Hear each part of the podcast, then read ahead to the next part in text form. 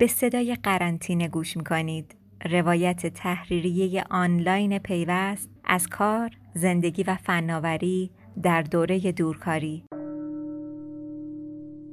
روز سی و هفتم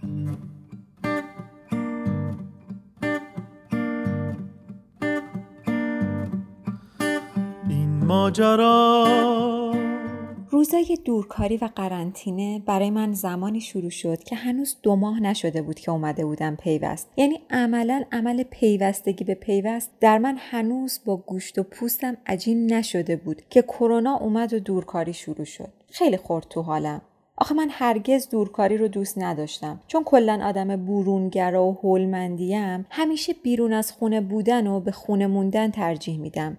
سبک کار قبلی هم که حدودا ده سالی تجربهشو داشتم کار تو آژانس‌های هواپیمایی بود و در واقع گوشه دنج نشستن و تو خونه کار کردن تو خیالات من خیلی جایی هم نداشت. یه چیز دیگه هم بود. دورکاری تو خانواده های پرجمعیت خیلی سخته. اونم تو دورانی که همه به خاطر قرنطینه باید خونه باشن سختتر. دیگه همومی هم که قبلا فضای دنجی به حساب می اومده حالا به خاطر استفاده مدام اعضای خونه دیگه کارایی نداره. این ماجرا قصه دورکاری برای من مثل قصه شترمرغه همکارا فکر می‌کنن سر کاری اهل خونه خیال می‌کنن چون خونه ای یعنی بیکاری. تازه توقع هم دارن سر کار نری که مبادا بری بیرون و مریضی رو بیاری. مثلا یادمه یه روز تو همین دوران دورکاری ساعت 20 دقیقه به یک بود. مصطفی به هم گفت فایل رو تا یک و نیم بهش برسونم.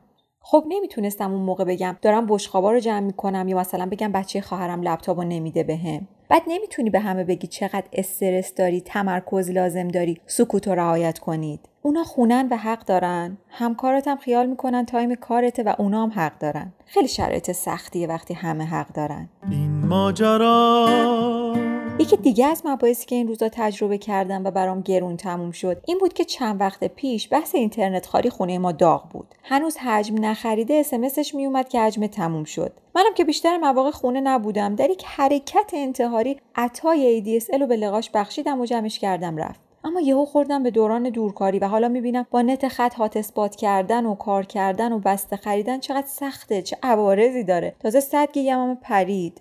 بر که خونه ما ایش خوب نیست. تقریبا هیچ وی پی درست جواب نمیده و اگه کار تلگرامی داشته باشم خیلی به مشکل برمیخورم. کاش آینده نگری کرده بودم اینترنت خونه رو جمع نمی‌کردم. اما این اواخر رو از شواهدم برمیاد که نباید زیادم نگران باشم. اینجا خیلی آینده نگری هم معنا نداره. الان دیگه هممون به مرزی رسیدیم. اگه کرونا رو رد کنیم شهاب سنگ ما رو رد کنه اشتباهی ما رو با اسمش و نبرا اشتباه نگیرن هر جمعه به جمعه یه سری اتفاقای یهویی برامون میافته. این ماجرا مخلص کلامی که دورکاری نه در دایره علاقمندی های من میگنجه نه تو دایره شرایطم. اما خب گویا فعلا هم چاره ای نیست. باید ساخت. امیدوارم زودتر شر کرونا از سر هممون کندشه بره.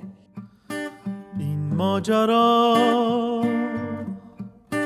تا کجای چشم تو طول می‌کشد؟ این حادثه تا کجای دست های من این قصه ها.